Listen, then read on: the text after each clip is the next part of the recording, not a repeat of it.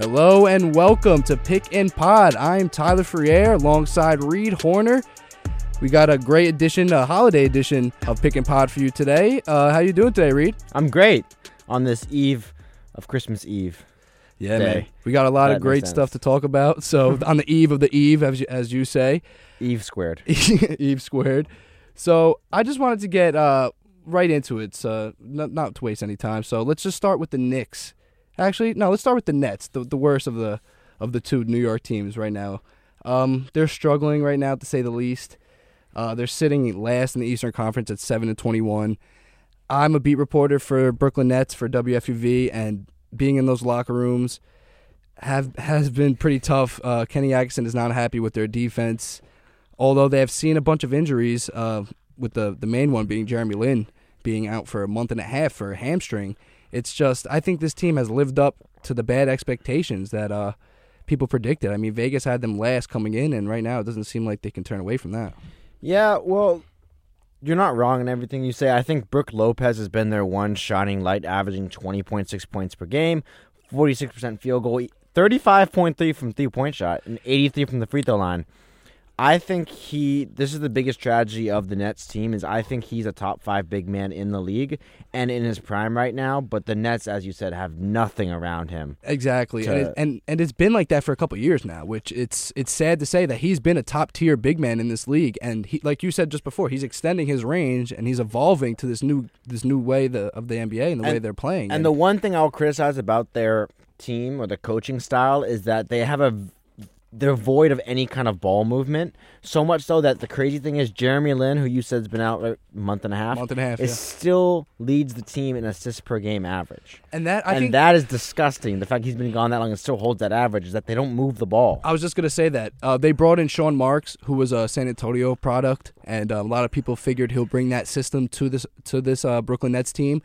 But with the lack of a point guard, it just it hasn't translated to wins. And um, with Jeremy Lin being out, Isaiah Whitehead has been um, the person they've looked to, and Sean Kilpatrick to to step in that role as starting point guard. Kilpatrick, I like. I like him a lot, and actually I've had some personal um, uh, uh, experiences with him. He was actually a member at my gym by my school and um, by my house actually over the summer. I I seen him there playing pickup a bunch of times. Didn't say anything to them uh, to them then, but I don't know. I just think it's not the future for the Nets. They they signed him to a small contract, and he's not the future. He could definitely be a piece, but he's piece. not the future. Exactly. No, he'll be a piece, and I just think, like you said, you got to find shooters to surround Brook Lopez with. Like if you look at the team with, with Brooklyn that uh, made the playoffs with Paul Pierce when um, he was still kind of fresh off of coming out of Boston and still had some basketball left to be played. They uh. They had Darren Williams, who was still a, a top-tier point guard. So I think the point guard position is very crucial. for Yeah, well, I look I look at the team. I have good aspects, bad aspects, kind of did a little research, maybe, because I get paid for it. Who knows? Lo- I looked at Lopez, and honestly, the value he is for them right now is he's either a really good trade piece or he's a really good piece to attract a free agent, right? Because that's the only way they're going to get talent to this team because... Well, I'll get into my bad aspects soon, but they also play in a popular city. At least they're not in Milwaukee or a small market, although those don't really exist in the N B A anymore. Brooklyn, New York City, that is still something you can sell that's easier than maybe in Oklahoma City. Yeah. And like you said earlier, Kilpatrick, Lin, who I believe is actually shown to be really good, and Booker. They've all shown promise and would be great role players on a championship level team, you know? See, you bring up a lot of good points because... They have a lot of players that can fill, like you said, the be the role type players on a championship level team. Tevin Booker, he's playing great, rebounding the ball, playing defense. Uh, Rondae Hollis-Jefferson have seen some bright spots. Uh, he has length, you know. He's and he's young, and he's young. Exactly. They got some young pieces there, which I just think they can't move forward unless they have that that star. Which I don't. I don't think Brook is a star anymore. And since they lost Joe Johnson, it's just. They're searching for that star, and they don't have it right now, and it's showing. They're they're last in, in the East. They're a team of really good backups. Pretty yeah. much that, yeah. yeah. And, they, and they don't. And listen to the funny thing before we get to the Knicks. What really messed them up was that trade they got with Paul Pierce, Kevin Garnett, whatever. Worst trade in the history. The Celtics own their history so much so that listen how crazy this is. Their next first-round draft pick most likely is fifteen years old right now because they don't have their first. They don't have a first pick till two thousand nineteen. And think about that trade. It was you're you're trading for an aging Paul Pierce and an aging Kevin Garnett, and Billy King is uh, he's not with the Nets anymore for um, the right reasons. They, but they made a mistake. They tried to make it too much big of a splash. And we we all know this story. We know the story. But moving on, let's let's let's uh let's go to the Knicks now because they have more positives surrounding them. They uh, they sit right now fifth in the Eastern Conference, if I believe. Mm-hmm. Uh, yeah, fifth. Sixteen and thirteen. Sixteen and thirteen, which compared to Brooklyn, this team is playing a lot better than a lot of people expected. Derrick Rose, even though he missed a couple games with a, with the back spasms, has stayed healthy. He, you know, he only missed a couple games due to that and has since come back and played very well. I know they played the Pistons the other night when they were down fifteen early in the fourth, and I'm thinking to myself, like, the old kind of, the old kind of Knicks team in, like, the late two thousands, they would have just folded and lost that game. But they're down fifteen against a good Pacers team, come back and win. And I just think they're finding ways to win those type of games now, which is shows their record and why they're sitting fifth in the East. Yeah, the Knicks have a lot to smile about. Fans have a lot to smile about. They have four players averaging double digits in points. Porzingis continued to show. I'm ready to say that he's their franchise player. Oh, for I'm the right future. With you on that too, man. Right with you. Um, I think I was talking to Christian Goey, a big Knicks, Knicks fan, Knicks beat reporter as yeah. well. He said that he thinks Porzingis should make the All-Star team this year. I don't know if he will or not, but he definitely is in that conversation, which means they made the right choice. Yeah. Um, Brandon Jennings. For he's, he's playing great. Leads the team in assists. He's proven to be a great sixth man. I think that's something they can be excited about. And um, Hernan Gomez. Herman Gomez. Herman. Go- I always have a hard time saying his name, but he's really shown, I think, to be not only unexpected talent, but someone who could really develop into a nice big man. Oh, one hundred percent. I think so, yeah. And he played with Kristaps in Spain when they were both teenagers, so, you know, that's a little chemistry. They're still both, I mean, they're not teenagers, but they're still both really young. Kristaps is twenty, and I think he's twenty also, like, so it's like they're they're very young. And just to build off your point about Kristaps being the future, I'm a Knicks fan at heart, and I think I think he's the future without a doubt. He's a twenty and ten type player down the road. I can just I can see his body developing. He's seven three. Seven, a solid seven three, not like any, you know, sometimes the not N B A. Not seven three in heels. Exactly. The N B A likes to likes to uh, emphasize the height, but sometimes but he's he's a legit superstar for this team. And between me and you, I know things are going great. And everyone listening. And everyone listening. Let's pretend like uh, they're not, but I'm kidding. Uh, I just think we should we should trade the Carmelo Anthony. That's, that's Trade my, him? That's, that's my bold statement of Why? The end of twenty sixteen. I just think right now they're trying to make him this uh, the number one player on this team when I don't think he's a number one player on a team anymore. I think he would do better in a situation with a championship contender that um, – that he doesn't have to score every play. But even though Kristaps Porzingis and D. Rose are taking the load off him a bit, I just think um, it's a little bold statement. I'm just got to throw it out there. I just think they would do better if they were to trade him, even though they sit fifth in the in the, in the East. What do you think? I think Melo is exactly where he wants to be. Yeah. What you say makes sense for the Knicks as an organization, but I think if that's what Melo wanted, Melo would already be in that position. I think Melo's happy with what he is. He's still the alpha dog. Yeah. And the Knicks are finally competitive. Yeah, to see, like, I just want to throw it out there just to see what you thought, but they are sitting fifth in the East, and with this team as they're constructed the way it is, they're going to make the playoffs. I'm, I'm not... I'm not yeah, going to fall back and say they're not. I think they can make the playoffs. This is the biggest problem I've had with the Knicks team. Well, first, let me just talk about Kristaps, the unicorn, his development as a superstar. When you look at a player like him or any player coming into the league, if you look just purely at the numbers they put up, that may not be indicative of what their career will go like.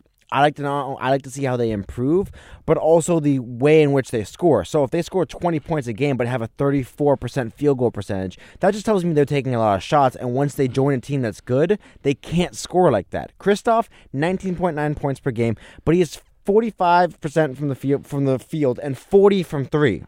At seven three, that is amazing. seventy-eight from the free throw line. That all tells me consistent. I can get it done on every place in the court. And at his size, being able to hit a three-point shot opens up his game everywhere else because then they need to worry about that and they can't play off of him. seven point six rebounds. He does definitely needs to to gain weight, and he gain will. Gain a little weight, he, yeah, definitely. So we can get that up to about ten to eleven rebounds a game. But that may also come once someone like Carmelo Anthony eventually leaves, once they transition to it being more his team. I think know? I think they are. That's why I kind of threw that statement out there about trading Melo, because I think that's where the Knicks are heading now. They're they're in the transition period of this going to be Kristaps' team, because the way he's playing, he's showing tremendous upside. Like you said, it's the rebounding. Even though he needs to get bigger, he's still averaging seven point five, twenty points. He's blocking shots every every game. He's playing really aggressive and on the defensive end. I just think to move forward as a franchise, you have to get rid of that contract for Melo. I know it's a no-trade clause, and he and he wants to win a championship deep down, and he should realize that he's not going to get there with the Knicks. So let's hey, let's team up with one of one of the brotherhood, you know, the quote-unquote yeah, brotherhood with the banana boat. The ba- exactly. Yeah, he's not on the banana boat, but but I, but I just think he should he should uh, consider it, even though they are playing well. I don't want to uh, hit that point on too much, but I also wanted to talk about Brandon Jennings that you brought up, because I watched a lot of Knicks games this year so far. He's picking up point guards full court. He's play- He's in a contract year, playing on dirt cheap. I think he's play- playing a little bit over a million, which in the way this N B A is going now, people are getting paid ridiculous numbers. So he was a he was a top ten draft pick, if I believe. So he has something to prove this year, and he's showing it. And I think the defense that he's playing is is really great to see. When we talk about Jennings, I think it's not just about the numbers he's putting up, but he's shown that he can change his style of play, because when he was with Milwaukee coming into the league, he was a scorer. He was an inefficient, I'm going to make a hoop mixtape and I'm going to score. And that's yeah. great, right? Yeah. But as I said, he now leads the team in assists. He comes off of the bench. These are completely different roles for him, and he's shown he can do that, which as a G M forming a team really makes me say, you know what, I can bring this guy in, and he's not going to be the black hole he was in the beginning of his career. Side note, can I say one thing about go. that Melo theory you said about trading him? Go, go. This is kind of, not inside knowledge, but it's kind of counterintuitive intuitive to your thought. Yes, Melo being gone would allow Porzingis to grow more on the court as a player, but I think what I've seen in the few times I've been able to cover the Knicks is I've seen Melo become a real mentor to Kristaps Porzingis, because there is something to being said, and LeBron has shown it to be perfectly, of learning how to carry yourself and be a superstar in the N B A on and off the court. Kristaps last year, for example, this isn't necessarily good, but it's shown that he's he's learning from Melo and changing. Last year when you go and you, you, you interview players, depends how long it takes them to come into the showers, Kristaps would come in right away. After the game, bam, bam, bam, ten minutes he's in there. Yeah. Melo would come in forty minutes later. He takes, he takes right? his time, his sweet time. What happens now this year, and only really Knicks beat reporters would know this, is Kristaps is no longer ten minutes. Him and Melo are the last two to always come in. They come in at the same time, forty minutes or whatever, and they split up, split the media up. Maybe that's not maybe the best thing and not really nice to but the he, media, he but sh- it shows he's Melo's teaching him how to do this. And I, I think just, that's important too. I was just going to say, that's that's something that's hard to come by, because let's say he was drafted to a team with no superstar, with nobody like Melo. He's he's in the N B A. What if he's like Melo, who got drafted to a team with no superstar? You know what I mean? Exactly. He would have been in a much tougher situation. Who knows? Maybe he wouldn't have transitioned as much as he did. He's already averaging twenty points a game. Yeah. And Melo's kind of showing him, hey, I can show you how to be a superstar in the greatest city in the world, the biggest media market in the world. And as a young kid, I mean, it probably was a lot for Kristaps, and I do appreciate that Melo has stepped up in that role. I think he's ident- identifying with Kristaps a lot more than people realize, and I think what Melo's trying to do is be the person I think he always wanted, you know? Okay. Yeah, no, I, I agree one hundred percent, but we can be here all day. This is a New York City-based uh, podcast, so we could be here all day talking about the Knicks and Nets, but let's, uh, let's go ahead and transition a little bit to George Karl and what he said about Carmelo Anthony and a couple of his uh, ex-teammates. Um, we talked about this in our, our little pre-production meeting, Reed. Um, yeah. I think it's a little out of line. I'm not going to say what exactly what he said. I mean, I can. Well, yeah, you can, because I'm, I'm going to try to not. I'm just going to say this. He was out of line. I understand you're trying to sell copies. You want your book out there. You want to. We're going to let everyone know what, where this comes from. George Karl's book. Um... Basically an autobiography. He released one halfway through his career when he was with Seattle. Now he's out of the league, and he decided to release basically a tell-all book, which is fine. Yeah. A lot of people do this. A lot of inflammatory comments, though. Some have even called it racist towards a plethora of players and people he's worked with. Melo, Kenyon Martin, and J R. Smith being some of the most notable. And I think the timing of it is not is not appropriate. I mean, this is the... Timing? I, yeah, I just, I just think it's like the heart... It's, it's we're getting into the heart of the N B A season. And, um, yeah, from a marketing standpoint, if you're selling a book about the N B A, you probably want to sell it, uh, get it out there during the year, during the N B A season. Yeah. But I don't know. I just feel like there's a time and a place for everything. I just I'm not I'm not fond of what he said about these players. Although they went to a Western Conference Finals, I remember he said something about Melo being selfish, um, some some someone something uh, of that sort. And they got to a Western Conference Finals together with a team that had Chauncey Billups, Carmelo, and um, J R. Smith on that team. So yeah, you, you could say what you could say about them, but you know they helped you win games. And I just don't like throwing dirt on their names like that. It's I just I'm not a fan of well, it. Well, Melo's an odd player. And that's obvious, career-wise and probably personality-wise. What this segment or this this story is really about is is the motivation behind Karl and what he said, and then how he said it. I exactly. Think, yeah. I think this book or this outrage is a perfect example to everyone out there, too, who's, who's looking to publish anything, to say anything on the radio, just, just present your opinion in any way. There's a difference between saying the truth, saying what you feel like, and understanding that you can say it in a way that's not disrespectful. That's not, even even if that's how you felt, you don't always have to say it like that. So there's a lot of bad things he said about Melo. Can I give you the, the one quote that everyone's kind of grabbed at that that's really outraged I, them? Yeah, I think I know where you're going to. Karl said, talking about Melo, he was the best offensive player I ever coached, which is not a bad comment at all. Probably true. Yeah. But then he also went on to say, he was also a user of people, addicted to the spotlight, and very unhappy when he had to share it.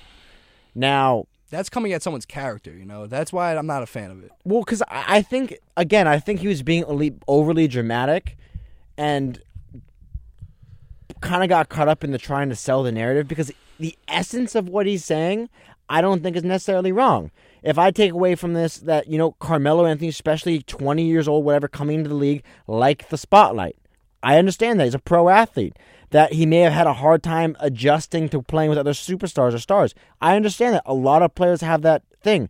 The user of people seemed very odd, because I don't know, he doesn't then uh, kind of really support the user of people thing, and it, addicted to the spotlight as opposed to liked or seeked out. It just negative connotations on the words he could use other adjectives for. When you were saying that, it actually made me think about um, a probably more notable quote that has been circulating in the media, and that's the no father comment. Did you hear about, about that? Oh, I know. I heard about it all. Um, that, yeah. Th- that's, see, like, that's, that's one thing that I just think it's not right. Uh, just to give you the quote right here, I know I wasn't going to give you quotes, but I'm, I got to give this one. It's uh, Kenyon and Carmelo carried two big burdens, all that money and no father to show them how to act like a man.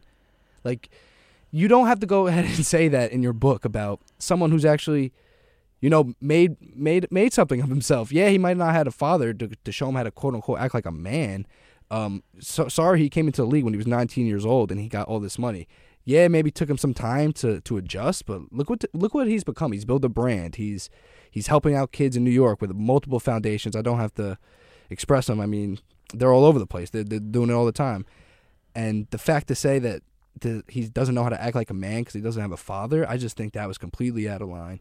And like I said before, it's it's a time and a place for everything. I just thought this was not the right time or place. Yeah, I'm really going to try to control myself and what I say, because I, I want this podcast to be published. Exactly. I think yeah, what Karl did made me lose all respect for him oh, as yeah. a coach. I think mm-hmm. so many questions come about. Many people have even called him racist. People have called him um, demonstrative, liar, the idea sexist, like what is a real man? There's all these questions that I really didn't think would come from him. And coming at someone's manhood, I that's, just, that's something. Um, I don't I don't understand what made him want to do this. I get he's probably done coaching in the is done coaching in the N B A, because I don't think I, anyone's going to pick him up after this. And he realized this book is his last chance to make big money. So he wants to sell the copies. I think he got caught up, though, in the let me make content so that it sells, because he maybe wasn't confident enough in it selling, and it really backfired. And maybe this is what he really thinks, and if it is, I I condemn him for it. And and look what Melo said. He said uh, he took the high road and was like, you know, I hope he finds happiness, which that's the right thing for Melo to do. You know, I bet you there's a bunch of things circulating circulating in his mind that he wants to say. And um, I really, um, I'm proud of Melo the way he, he handled it, because the way I'm I'm angry for Melo, the way he's coming at his character and his manhood, I just yeah. think it's not right. No, I think Melo's really evolved off the court into someone who's really socially conscious, active. I, a real good role model, honestly. Oh, yeah, definitely. Before we get to the next subject, though, Kenny Martin responded to on Twitter, though, but he was a little bit less, uh, not eloquent, but maybe tempered. He basically on our Twitter rant said, I didn't have a fra- father growing up. We all know that. What's George Karl's excuse for being a terrible person? Having a lot of wins doesn't make you a good coach. He was blessed with great talent. It, he goes on and on, but definitely. And, he, and he's right, though. He's right. This book, and it hasn't even came out yet, which which I'm going to say Karl's going to get what he wants. He's going to sell a lot of copies of this book. He is. I'm going to read it. A lot of people out there are going to read it. But my only question to him now is, at what expense? Because I think he's ruined his reputation amongst a lot of N B A, maybe not the casual fan, but amongst the media, amongst players, amongst the N B A fraternity. I think Karl has stained his name and his legacy for the rest of his life, and that's very unfortunate. It is unfortunate, and I agree one hundred percent with, with everything you just said. I think it's his last. That's his last opportunity to make some cash, and the way he went about it was wrong, but...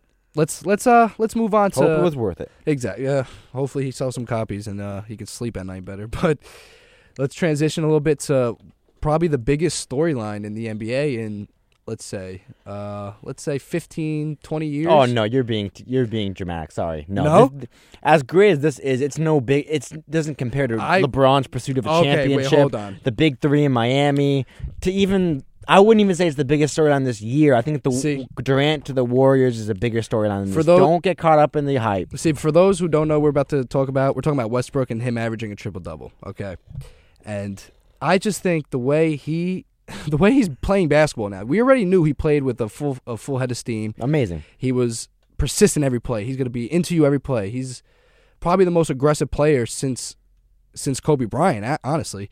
They have the same kind of Mamba mentality in which Kobe has actually been on record for saying that about um, Russell. And even Michael Jordan, the person who uh, gave him his shoe deal, gave him that uh, endorsement, Michael Jordan has um, praised him a bunch, saying that this guy's competitive edge is something we just haven't seen. And to counter what you're saying, I think this is probably one of the biggest storylines in the N B A in years. He averaged, one of. He, he's averaging a triple-double. Yeah, I'll say top five. Listen, he ha- he's averaging a triple-double going into December. Look- and if he finishes the entire season averaging it, then you can put a top five. But remember, we're still a couple months in. It's not already a top five. You're right. Okay, so we'll give it some time because let's say he fizzles out and he and uh, his numbers drop a little bit. You're right. So let- let's see what he does the whole season. But for what I see with my eyes in the first uh, two months of the season, this man is is doing something that hasn't been done since the Big O, since Big o- uh, since Oscar Robertson. And... It's it's hard not to, to look at it and say, hey, this is something that is we're going to remember for years to come. He's second in the league in assists and first in scoring right now. And averaging ten rebounds is something that point guards just you don't see doing. But like we talked about in the pre-production meeting, he's basically like not a point guard. It's it's it's more like a hybrid position now that him and James Harden and um, a couple. Yeah, I don't I don't consider him a point guard. And a, yeah, and a couple other guys around the league are transitioning to this quote unquote point guard. And yet they, they're six five, six four built. I'm not saying like you have to be short to be a point guard, but it's just the way they play the game is not the way uh, a point guard's supposed to play. But nonetheless, their numbers are up and their teams are winning. And the fact that Russell Westbrook is they have he has the Thunder sitting in the playoffs right now. It's it's seventh seed, seventh seed, which you know it's not the best. And the way he plays the ball, his usage rate is the highest in the league. He's turning the ball over a lot.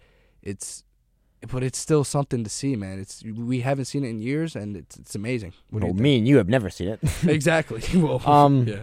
Westbrook, pound for pound, the second best player to ever put an N B A jersey on. The second, the first, the first being Nate Robinson. I'm sorry, that guy was five eight, winning yeah. dunk contest. I'm not saying player, best player, pound for pound, athlete wise, being able to jump, run. The guy was five eight, playing in the N B A. You're right. No, you're right. I'm not gonna. I think Westbrook's that. a way more talented player than him. Oh, but just one hundred percent. He's averaging thirty. We want to compare it to Oscar Robertson, nineteen sixty-one sixty-two season, the only player to ever average a triple-double. Yeah. So Westbrook right now is averaging thirty-one point three points. Robertson had thirty point eight points. Mm-hmm. Westbrook has ten point five rebounds per game. Robertson twelve point five, and then Westbrook ten point eight assists per game so far, and, and Robertson eleven point four. So Robertson still had a better season than him. Now, I will say I'm more impressed because the era in which Westbrook plays. I'm sorry, as great as Robertson was, the N B A was not as talented as as, as it was back then. You're right. Then. You're so right. I, I, I'm, I'm, but putting that aside, I think what Westbrook is doing is amazing. I think what he's doing is not sustainable for him. Do you know what I mean? I think that he's he's had some injuries, and I think this season he could definitely average a triple-double, and it'd be great. But if I'm looking at, at as Westbrook's center of his council of advisement, I'm looking at his career seven years down the road, and I'm saying, can this style of play go on for the next eight years of your prime? Can you do this for more than three hundred days? And I don't know if that's the case. And so, as impressed as I am with him, all this effort he's putting out into still only has them at seventh in the West, and that can't continue. So no. I want him to continue to do this. I think the most impressive thing, you say the rebounds. I don't think it's the rebounds. I think the way they develop their, if you look at the way the Thunder do their offense, they make it so that Westbrook gets rebounds. Do you know what I mean? Yeah. The big men go out and run quickly. The guards go out and run quickly so Westbrook can get the ball and move the ball up the court. But still, the assists is what I'm impressed about because they don't have much talent around him. Yeah. Scoring-wise, Oladipo maybe, and they can he can still get ten assists per game. That's what's surprising. And that's something that he's doing better than he's done his whole career, and which, taking a page from Chris Paul's book in a way, As uh, that's Chris Paul's um, forte, you know, getting his teammates involved, making everyone around him better. That's a point guard's job. Exactly, which Russell hasn't really done the best job throughout his career. But this year, like you said, they're not. They don't have the best people around him. They have Allen, Allen Anderson. They have um, Sabonis, who's a rookie. They got Cantor. They got Adams. They don't have. And they have Victor Oladipo also, who's um, who's a really good defender and can give you some things on offense, but to average eleven assists with that roster, it's amazing. And I just think that comes that comes um, to play with um, the way the defenses are playing him. I, I'm just saying, as, as impressive as he is, the Thunder are worse than they were last year. And for that reason, Thunder fans should not be caught up so much in this that they're blind to that they need to get but that better. But that's going to happen when you lose uh, M V P. I mean, they lost Kevin Durant, so they're not the team that they were. But I, that doesn't mean they can't make the playoffs, though. I'm just afraid of Westbrook's performance having people or leading people to believe that they things are good now. Like, this is how we're going to be. No, the Thunder need to improve. Yeah, definitely, definitely. They need they need another player, but two, two. Which um, I had this argument with my friend just to throw it out there really quickly. Um, Blake Griffin in the last year of his contract, where is his hometown? Oklahoma. Oklahoma, City. yeah. No. So, I don't know if you're asking me or like dramatic pause. dramatic pause. That was a dramatic pause. So um, last year of his contract, the Clippers don't want to lose him for for nothing. That we've seen in the N B A with Kevin Durant this past year, the Thunder lost one of the best players in the world for nothing. So I'm hearing rumors around uh, the league that uh, the Clips might be looking to move Blake come come February, and that just going back to my point to circle back around. I think if they had another star with Russell, that's something that they'll probably be top four team in, in the West. But this is a quick stat I want to throw at you. That's why I had my phone out here. Um, quickly, Russell Westbrook had uh, he has nine forty-point, ten rebounds games. Uh, since nineteen eighty-five, that is the most by a point guard in history. The people behind him are Steph Curry with two and Magic Johnson with two. He has nine forty-point, ten-rebound games, and that's the most since nineteen eighty-five by a point guard. Yeah. I'm, do we have time for that discussion about what is a point guard, James Harden, that kind of stuff? Because yeah, let's, let's, yeah, let's, let's I'll do, do it, it quickly. Okay, so I don't think Westbrook plays point guard. I Maybe I'm old school, call me old school, call me ancient, whatever. I believe a point guard needs is like a quarterback of a team. Sets the offense up, passes the ball. What Westbrook and what Curry and what Harden are doing are amazing. Yeah, but this is not really a point guard. I think it's it's more like like kind of like how Miami was like in two thousand nine when Dwayne Wade was the only thing. Dwayne Wade would bring the ball up the court, but he wasn't their point guard. He was just their best player. And it's the yeah. best way. It's the quickest, most efficient way to get your best player the ball right away. You know what I mean? You don't have to worry yeah. about a pass. Someone, somewhere down the line, people realize, oh, let me just make the best player our point guard and he can score. We don't have to worry about the point guard getting his ball. What's lost in that, I think, is that a player like Chris Paul, people forget the value of being a distributor, being a floor general. You can more easily elevate players around you, set them up. You know what I mean? I think yeah. as far as great as Westbrook has done, there's a reason they're seventh in the West is because it's all on his shoulders. A great point guard sets up the team so it's equal distribution and that they can take over when it's needed to be, but they really have the goal first of getting the job done as a team. Which Chris Paul does the best job in the league at that, which he gets his teammates involved every night. And with the absence, which is why we both believe he's the best point guard in the oh, league. Oh, yeah, definitely, one hundred percent, without a doubt. He is the best point guard in the league. He might not be the best player and not playing the way James Harden and Russell are, but he's the best point guard in the league. But to continue on what you were saying about the non, the non-point guard subject and James Harden, it's D'Antoni's system also that we got to talk about, because if you look back at the Steve Nash era when he won those two M V Ps and Amari Stoudemire playing in that system, their numbers are skyrocketing through the roof. I mean, Amari was averaging twenty-five and twelve. I mean, uh, Nash was like nineteen and eleven, twelve every year, which you throw Harden in there and you got shooters around him. You got a, a decent cast, and that's why I think the numbers are translating to what they are. I mean, leads the league in assists. James Harden, who would ever thought James Harden would lead the league in assists? A guy who is not known to be a passer whatsoever coming in to the league. Yeah, he can. He can. Um, Make those those creative passes. I remember early with the Thunder, he was coming off the bench and make those play uh, playmaker type plays, but he was never known as a passer. And th- for him to be averaging eleven and a half assists and twenty eight points, and the Rockets sitting fourth in the in the West, it's something that is amazing. And I think he's a top M V P candidate. I think. Well, I definitely agree with that. But I think that there's a there's a diff- the reason he gets so many assists. Not that he does not a good passer, but when you have the ball in your hand so much, you're bound to pick up some assists because you just pass it so much. There's a difference between getting assists though and creating points for other players, and that's what I want people listening to know the difference between a Chris Paul and say a Westbrook. Westbrook gets a lot of assists, and that's great. But I think what someone like Chris Paul does, and this is a lost art or becoming a lost art, someone like Chris Paul, LeBron does, they create assists. They create shots for players. They create layups for players that weren't there. Yeah, no, I agree one hundred percent. And it's it, you're seeing that with James Harden. You're seeing that with Russell. And it's it's it's amazing. And just to uh, the last kind of final thought on those two players who um, were all on the Thunder with Kevin Durant also, just to transition to the Warriors in a little bit. Those are my top two M V P candidates right now, Westbrook and Harden. Even though Westbrook is not winning as much, um, those are my top two guys. But let's talk about a guy who he's kind of familiar with, um, Russell and Harden. They're both really familiar with this guy, and I'm sure the whole N B A is after the splash he made this summer, and that's uh, Kevin Durant. I like that pun, splash. That was, you like that, right? That was good. That was good. See, I, I tried. You're a pro. I tried a little bit. Uh, so, yeah, just transition a little bit. This this is a team that went twenty-four and oh last year, and um. They're twenty-six and four now. They uh, they're still the best team in the West, and people are are still kind of saying, "Hey, well, they won twenty-four games last year. What's what's going on?"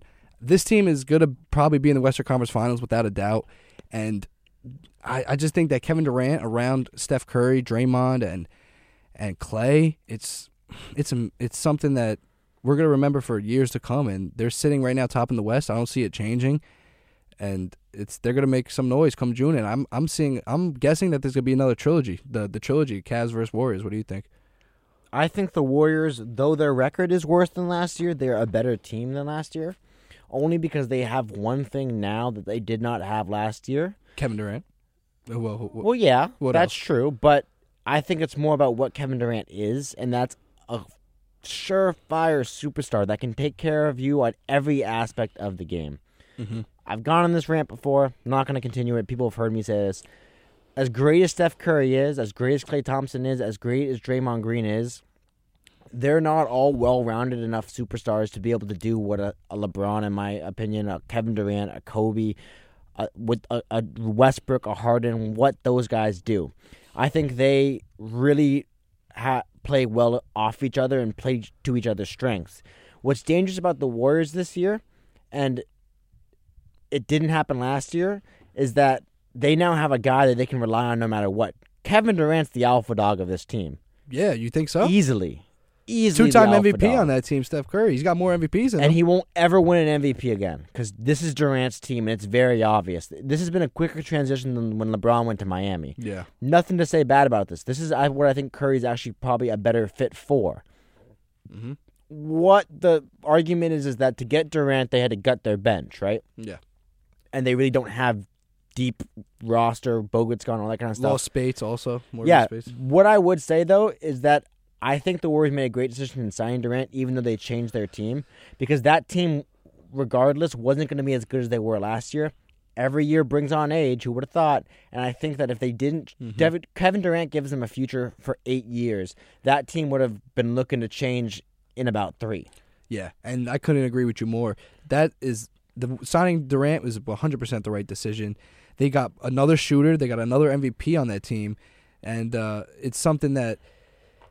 Although they, they won't be able to beat the Cavs in the you, in see, the like I'm I was gonna when we get to our finals prediction segment uh, briefly at the end, I was actually gonna say that it is gonna be the trilogy, but I don't see the Warriors beating the Cavs right now, even though the record might say otherwise, and they got the superstars on their team. But it's a different animal come June, and we were talking about this before the show. LeBron's about championships now. Nothing matters but championships. He's preserving preserving his body to the point where come come the playoffs, he's going to be ready to give this team everything he's got. And everyone's talking about the Warriors. Oh, they're this, they're that. They went seventy-three and nine.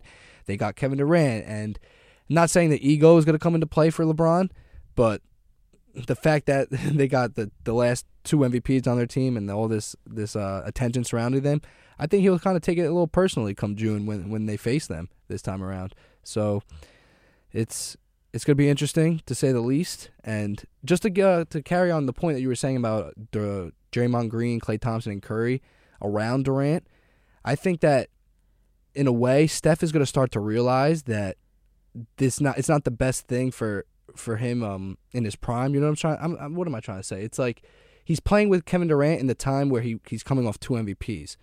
And I'm not saying he's complaining that he's, his numbers aren't the same, uh, this and that, but I think he's going to start to realize down the road, two years from now, let's say after they let's say they lose in the finals two times in a row. He he might he might want to look elsewhere. What do you think? You think Curry will leave? I think so. Um, I agree. That's kind of a hot take I have that people don't believe either. I've you, you didn't know that either, but you know I believe exactly that. This I is think Durant's he, team and and Curry. Yeah. They're not going to win this year. They don't have enough uh, protection down low. They're not big enough down low. LeBron and Thompson and Kyrie are going to destroy that's them. That's their biggest weakness is no big men. And that's the reason they lost the finals, the, this past finals, and they didn't know how to fix that. Yeah. So that's why I still think they won't be able to beat the Cavs. I think you're exactly right, is that something's going to have to change. This team can't stay together forever. It's going to change so. as fast as it was assembled. Somebody has to go, and I honestly think that um, it won't be Green because Green's not good enough to be a superstar on his, on his own, and it's going to end up being either Klay Thompson or, or Steph Curry. I think two years from now when we um, when we look at this Warriors team, I think that's exactly right. One of the something's got to go, and b- between me and you, and whoever's listening, um, it's I think it'll be Steph. Not saying like they like they're twenty-six and four. I mean they're winning games and Steph. Although although they may not get rid of Steph just because of a marketing thing. He's more marketable. Yeah, he's more identifiable with the Warriors, even though Thompson may fit better for them. You know. Yeah, we'll it, it's kind of a hot take, but let's uh being the holiday season, let's uh let's transition to Christmas Day. It's uh. I love Christmas Day, man. Sitting down in front of the T V with the uh, five games on. You got the twelve o'clock, three o'clock, five o'clock, eight o'clock, ten thirty games. So you're it's... Uh, oh, wait, I just got some breaking news on my phone. Go. We, we don't need to talk about this, but the N F L, the N B A just ratified its uh, players... Oh, collective bargaining collective agreement? bargaining agreement. So there will not be a lockout coming. Oh, thank God. Remember that two thousand ten eleven season? It was sad. When yeah. there was only like fifty games. Like Oh, that was the first year with the Heat, I think. Yeah. Right? With, um, yeah the, um, with the Big Three, was that the first year? Uh, I forget now. I think it might have been twenty eleven. But I forget. It, regardless, it just we're not gonna have a lot. Thank God, this year. Thank God, because that was a. Didn't mean to sidetrack you. I just wanted to say no, that. No, no problem, man. All right, go on with Christmas Day. It's N B A, so it's N B A news. I'm glad that there's not gonna be a lockout. We love basketball here. um, yeah, Christmas Day. Let's start with the Knicks and uh, Boston, the twelve o'clock game. Uh, it's gonna be a good one. You know, Kristaps was in the gym early this morning. I seen on the Knicks um P R. Uh, Twitter account that uh, they're posting a picture of him uh, working out, getting ready for, for Christmas. Uh, who do you think is going to win that one? I think the Knicks. I think they're really good at home. They have a winning record at home. And I think they're a team that really knows how to play well on big stages, which is something they haven't been able to do in the past. And I look to see a big game, not necessarily from Kristaps, but definitely from Melo. And side note, my favorite thing about Christmas Day games, besides having games on Christmas, are the jerseys. They're oh, always yeah. beautiful. I don't love them this year. I like sleeve jerseys, but... Regardless, I think they're beautiful, oh, and I yeah. love that always. I the Christmas Day jerseys are. I actually have the one. I have the Clippers Chris Paul one from two years ago, and really festive. You know, it's it's pretty. Well, it's, it's whenever, pretty especially in the game, it's eighty-two games long. Anytime you can create an event, a game into an event, Christmas Day, Christmas Day jerseys. Mm-hmm. It's it just makes it more meaningful and awesome for, as a fan. See, you know? Like for as long as I can remember, uh, Christmas Day has been the N B A's day. You know, Thanksgiving has been the N F L, and Christmas Day you have basketball. And I'm a big basketball guy, so are you. So I love it. You know, get your Christmas meal, sit in front of the T V.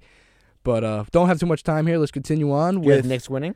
Oh, yeah, my fault. I got to give my opinion. Uh, Knicks. I got the Knicks beating the Celtics, even though Isaiah Thomas is... um he's balling out, man. He's averaging like twenty-six points a game. five eight five eight averaging twenty-six points, eight assists. Who uh, I, li- I like him a lot. I'm big on Isaiah Thomas, man. He's got that pit bull mentality. I like him. I don't think he's the most efficient scorer. No. I wouldn't... I wouldn't wrap my team around him. I wouldn't build them around him. But you're right. For what he, the position he's in and at his size especially. And who knows? Very impressive. Who knows? Boston can make some noise come come playoff time. They're um, they're, they're, uh, they're yeah they, they they probably will. But that's not because of how great they are. The East the East is kind of. But yeah, I'm, I got I got the Knicks on uh, the matinee game taking that one against the Celtics. But the two thirty game, which everyone has been looking forward to since uh, June. Is uh, Warriors at Cavs with the rematch of uh although J R the finals. Oh, he broke his hand. He's out J R for four won't months. Be in it. And J R was a big deal during the finals last year. Oh yeah, man. We got to talk about that today. Um, man. He he broke his hand. He'll be out three or four months. That's gonna be tough. And the Warriors are in Cleveland, so it's not like uh, it's not like the war. It's not like the Cavs are going to Oakland. So I think they could still win the game. Oh, I still think they will win. Just for the reason you we talked so? about earlier. Yeah, I think it'll be a closer game than it will be in the finals just because there's a difference between regular season basketball and playoff basketball, less physical in the regular season, open, more open for shooters, plays towards the Warriors' strengths. So I won't be surprised if they win. I just feel like you talk about LeBron sitting back and kind of helping preserving de- his body a little bit. Yeah, and also helping develop Kyrie and Love, making them feel more comfortable in uncomfortable situations. Yeah. I really think LeBron, though, will relish in the idea of not being able to take, well, also being able to take out Durant, but also the Warriors again. Look for a big game from him. Oh, yeah. I'm with you on that. I think LeBron's going to have a triple-double. That's my prediction for Christmas Day. Uh, Quadruple-double. Oh, wow. Just imagine. We haven't seen one since um, Hakeem, the Dream, in ninety-four or ninety-five. Look at that basketball knowledge. Well, that's impressive. Yeah, that's impressive. Man. I got, uh, I got some knowledge up in there. But, yeah, I got the Cavs, man. And especially without J R and that, that stretch of games that he's going to be out for those couple months, look for Kyrie, Kevin Love, and um, LeBron's numbers just to go up. Hey, Iman Shumpert too will become oh. a bi- will get a bigger role. Who I love, I love Iman Shumpert for what he is. People, people like they like to bash him a little bit because he can't shoot the ball as well as as other two guards in the league. But his defense is something you don't you don't see a lot. So no. I'd love to have that at my wing uh, if I'm a G M. But let's move on to the five o'clock game, and that's the Bulls at Spurs. That's a, it's an interesting one. I mean, the Bulls are kind of middle of the pack in the East. five hundred. They just got booed off their own. And you know that thing that Dwayne Wade got mad? Uh, the Bulls fans booed them. Dwayne Wade's like, I don't think we deserve to be booed. It's kind of a little contentious in, in Chicago right now. It is a little bit. And who knows? Maybe he'll he'll join uh, LeBron with that absence of a shooting guard with J R out. Oh, I've I've predicted beginning of the season. Well, that D. D. Wade's going to get traded? He's going to get traded. Like, he always wanted to, but they, money-wise, they, they got to They got to clear up some, some space. I mean, who knows? Anything can happen at the trade deadline, but... I got I, this one's pretty easy for me. I, I got the Spurs winning this one. In a blowout. In a blowout. I was going to say probably fifteen, twenty points. It's, uh, you know, Greg Popovich's system. It's hard to beat them.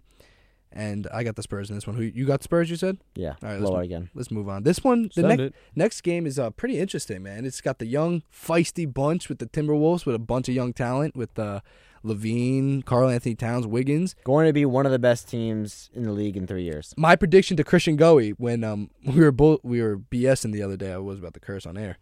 We were BSing the other day that I think the Timberwolves will be a title contender in five years with that young core, but... Not this year. They're uh, nineteen. They're nine and nineteen, going against the Thunder on Christmas Day. You know, Russell Westbrook relishes those moments when he's uh, in front of the spotlight. I think uh, probably see a triple double, which is uh, kind of on the regular for Russell now. I could see the Thunder winning this one, in a close one. It's not going to be a blowout. Like I said, the Timberwolves they uh, they're a feisty bunch. They don't get blown out. Their point differential isn't through the roof, even though they're ten games below five hundred.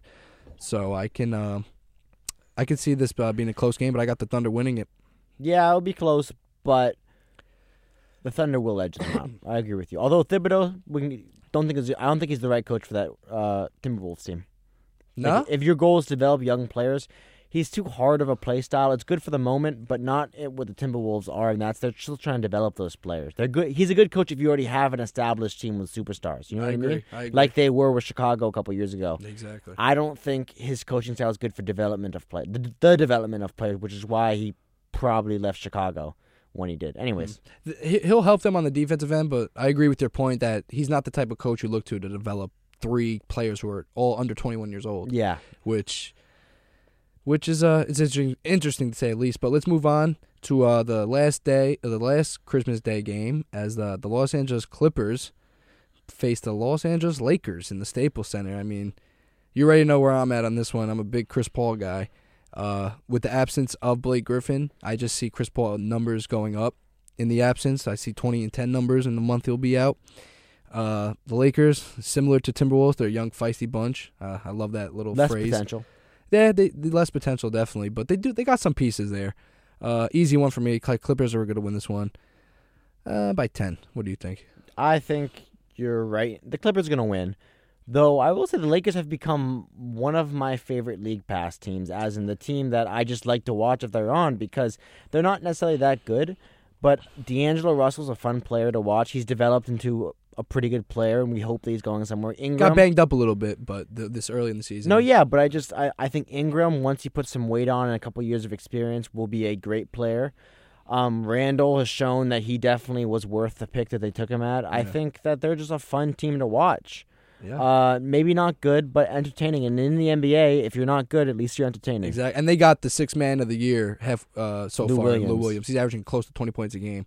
He's without a doubt the sixth man of the year this year. So you know what? He's a he's a vet. You know, could show the young guys the ropes a little bit. But that's the although that, I wouldn't I wouldn't want to mock his play style as great as he is. Shooting the ball after fading five feet to your left isn't necessarily yeah. the most efficient. And of shooting forty percent is not really the best either. But, but good job for him. Exactly. You know, he's averaging nineteen points a game on a team that's uh, probably not gonna make the playoffs. But that's the slate of Christmas Day games.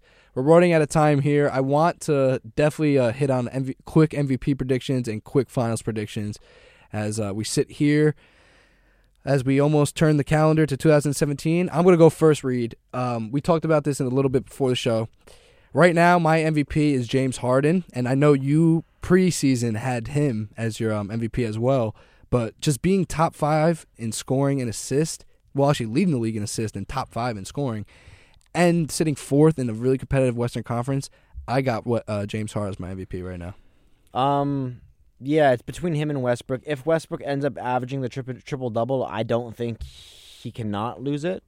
What if he averages triple double in April and like it's the season's about to conclude, he's gonna get it. He's gonna get it. Yeah. But if it's neck and neck and he maybe is assist or rebound shy of that triple double, it's gonna go down to team success, and I think the Rockets in the end are gonna be a better team, and that's why Harden will eventually get it. That's why I think Harden will get it also, because they'll be top three. Because how can you be an M V P of the league if your team's not a top five seed in the playoffs? You know, exactly. Even if it's in the West. Exactly. So I'm I'm right with you on that. James Harden's my M V P.